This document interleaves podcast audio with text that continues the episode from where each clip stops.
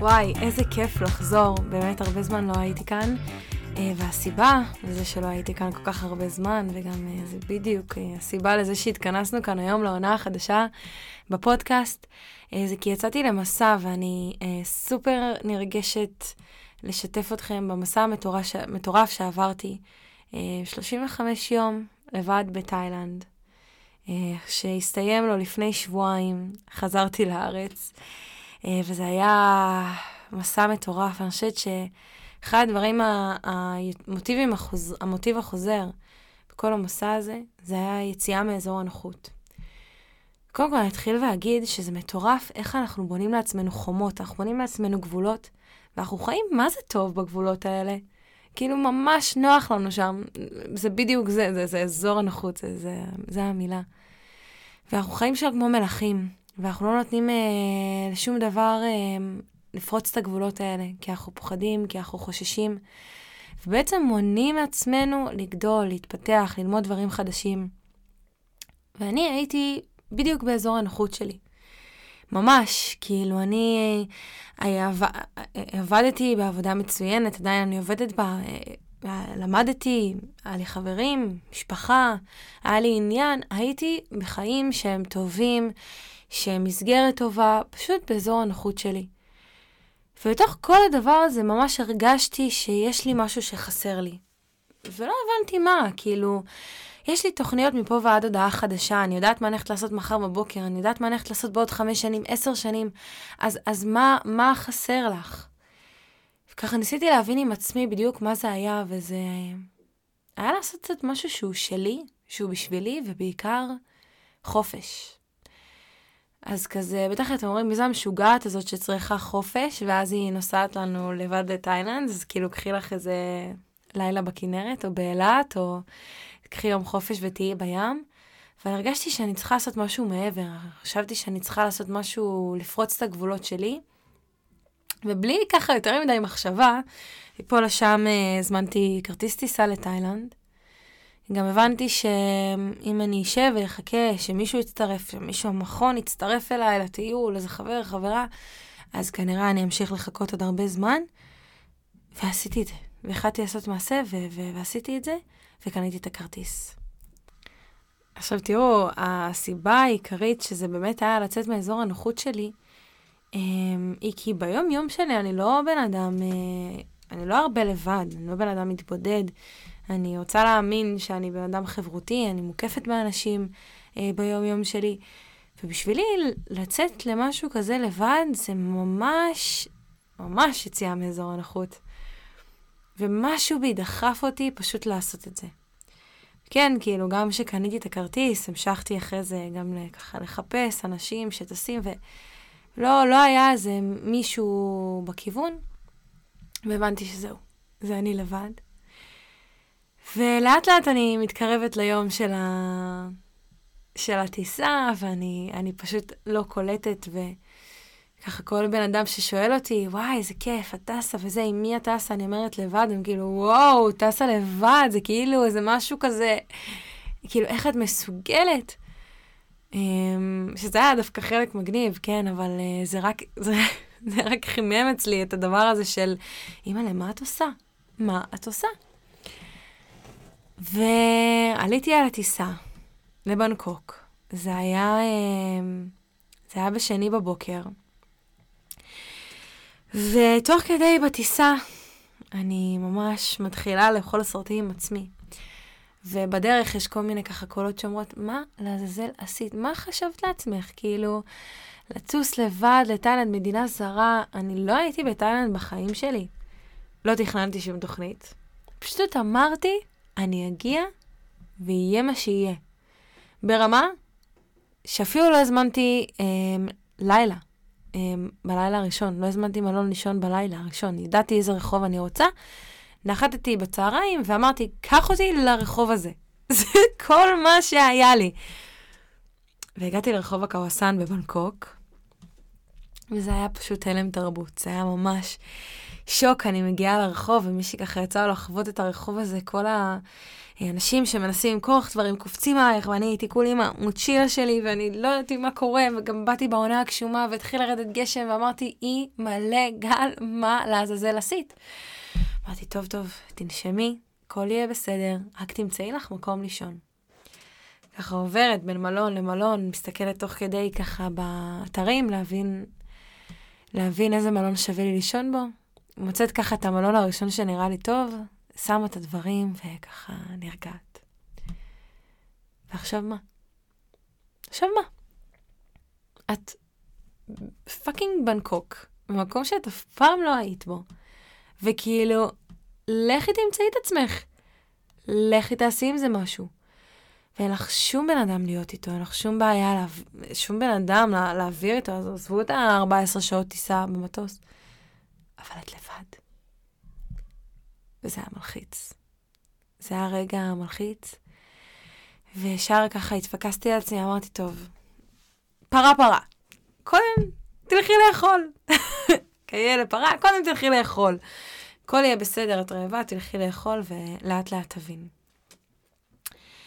ובאמת ככה התחלתי להסתובב ברחוב וחיפשתי לי מקום לאכול ומצאתי לי מקום לאכול. וישבתי בפעם הראשונה בחיים שלי במסעדה לבד.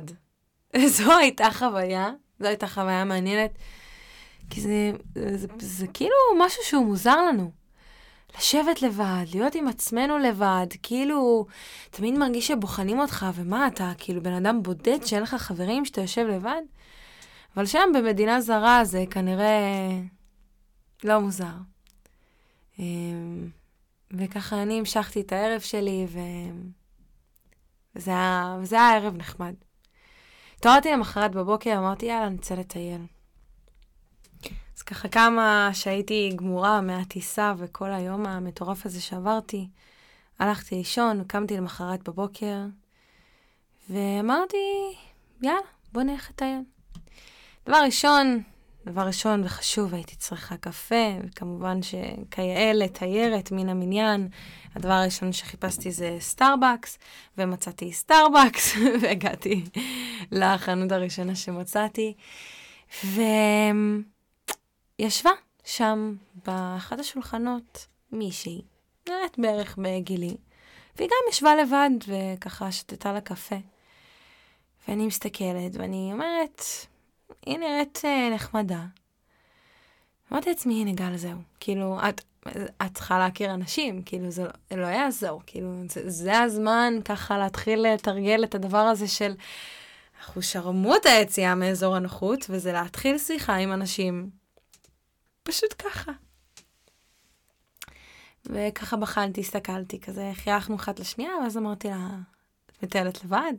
כמובן שכל השיחה הייתה באנגלית. מטיילת לבד? ואז היא אמרה לי, כן. ואז התחלנו קצת לדבר, בחורה מדרום אמריקה, אה, סופר חמודה, מטיילת כבר שנה לבד. והשיחה ככה התגלגלה, והיא הציעה לי לבוא, לשבת לידה. והעברנו את הארוחת בוקר ביחד. וזה כזה קונספט מדהים שהגעתי לארוחה שהיא לבד, ופשוט מצאתי מישהו להעביר איתו את הארוחת בוקר. מעבר לארוחת בוקר הזאת, יותר אינטראקציה לא הייתה לנו. וזה מה שמקסים, אני חושבת, כי הכרתי בן אדם מהמם. ואחד הדברים המגניבים שהיא אמרה לי, הם, ככה מניסיונה הרב, שהיא מטיילת לבד כבר שנה, שאחד הדברים הכיפים שיש בלטייל לבד, זה פשוט לקום בבוקר, ואתה לא צריך להחליט, ואתה לא צריך כאילו שיהיה לך אכפת מאף אחד. בן אדם היחיד שאכפת לך כרגע זה אתה. ואתה מחליט מה אתה רוצה לעשות.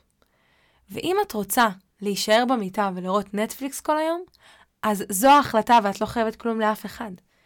ואם ההחלטה זה ללכת לטייל במוזיאון, אז זו ההחלטה שלך, ואם ההחלטה היא ללכת לאכול, ואם ההחלטה היא אה, אה, לטייל בטבע, אז, אז זו ההחלטה שלך. ואני חושבת שזה אחד הדברים המגניבים, ככה שפתאום עולים לי למוח שאני עושה מה שבא לי.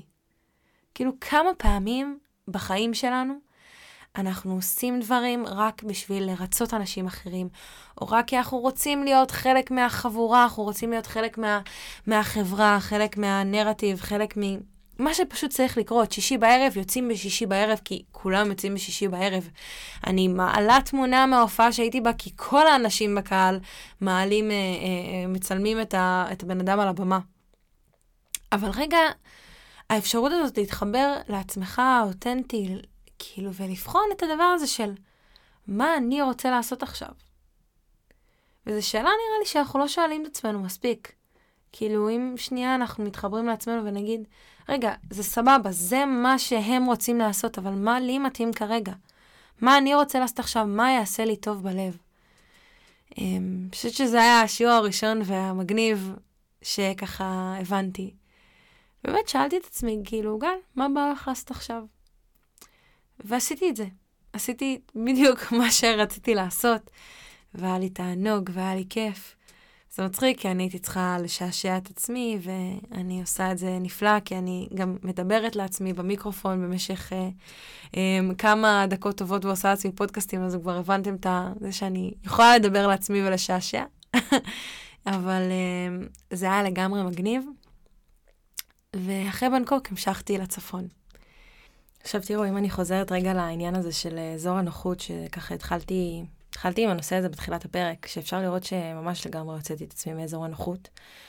כן להגיד שעשיתי מעשה שהוא קיצוני, אבל גם מעשה שידעתי שאני אעמוד בו.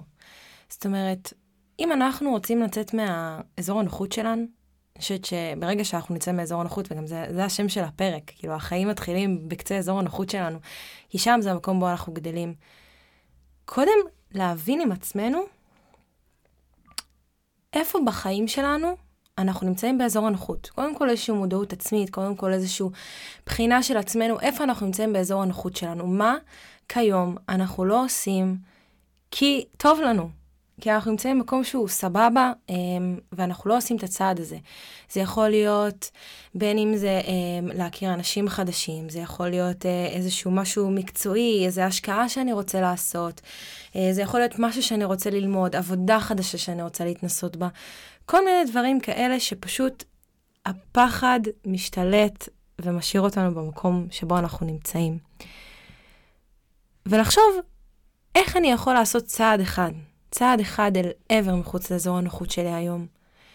זה לא חייב להיות משהו קיצוני, אנחנו לא חייבים uh, לקפוץ כמה צעדים uh, קדימה ו- ולהתפטר מהעבודה וככה לעשות משהו שהוא קיצוני, זה לא מתאים לכל אחד, כי במקום הזה זה נמצא מאוד מקום לחרדות, לאמא למה עשיתי, ו- ואולי לפעמים גם חוסר תפקוד. אז מציעה לכם, ככה ממני, לעשות איזה משהו אחד היום, משהו אחד מחר, במהלך השבוע, שיוציא אתכם מאזור הנוחות. זה יכול להיות להזמין מנה חדשה או לנסות אוכל חדש שאף פעם לא ניסיתם ותמיד רציתם לנסות. זה יכול להיות בסיטואציה חברתית או בסיטואציה שהיא טיפה זרה לכם, לשים את הטלפון בתיק ולא להיות איתו. שהוא לא יהיה המקום מפלט שלכם, ולנסות לראות. זה יכול להיות אה, להגיע למקום חדש ולעשות שיחה עם בן אדם שאף פעם לא דיברתי איתו. זה יכול להיות ממש הדברים הקטנים האלה, שלאט לאט אנחנו נצא ואנחנו נראה איך הדברים האלה משפיעים עלינו לטובה, ורק יעצימו אותנו. אז ככה אני שולחת אתכם אה, לצאת מאזור הנוחות שלכם ולראות מה יהיה.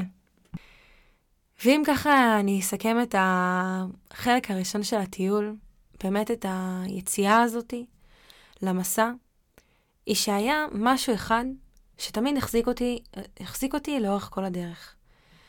והדבר הזה היה באמת ההתרגשות המטורפת. והמוכנות שלי לכל המקומות שאני הולכת עוד לראות, ולכל האנשים שאני עוד עומדת לפגוש.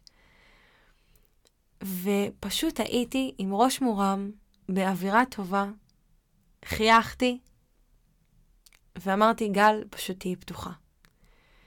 ויש משפט מאוד מאוד יפה שאני אוהבת, שאומר, האנרגיה הולכת לאן שתשומת הלב מתמקדת. וברגע שהאנרגיה שלנו היא שלילית, כל התשומת לב שלנו שלילית, דברים שליליים יקרו לנו. אבל כשהאנרגיה שלנו היא טובה, שהיא טהורה, כל האנרגיה שלנו הולכת לשם וכל תשומת הלב שלנו בדבר הזה. ואנחנו ככה, פתוחים, עם, זרוע, עם זרועות פתוחות, ופשוט מחכים שדברים טובים יבואו אלינו, אז דברים טובים באים. ואני לא אומרת את זה כי um, אני, אני סתם אה, מתפלספת, או סתם כאילו אומרת דברים באוויר, אלא כי זאת הייתה הגישה שלי. והמשך המסע שלי, השיטה הזאת פשוט הוכיחה את עצמה. וככה, בלי ספוילרים להמשך, ונגיד שמפה רק הסיפור הולך ומתמשך ונהיה טוב יותר. אז ככה, איזה כיף שהייתם איתי בחלק הראשון, ויאללה, תחזרו מהר לחלק השני כבר. נתראה.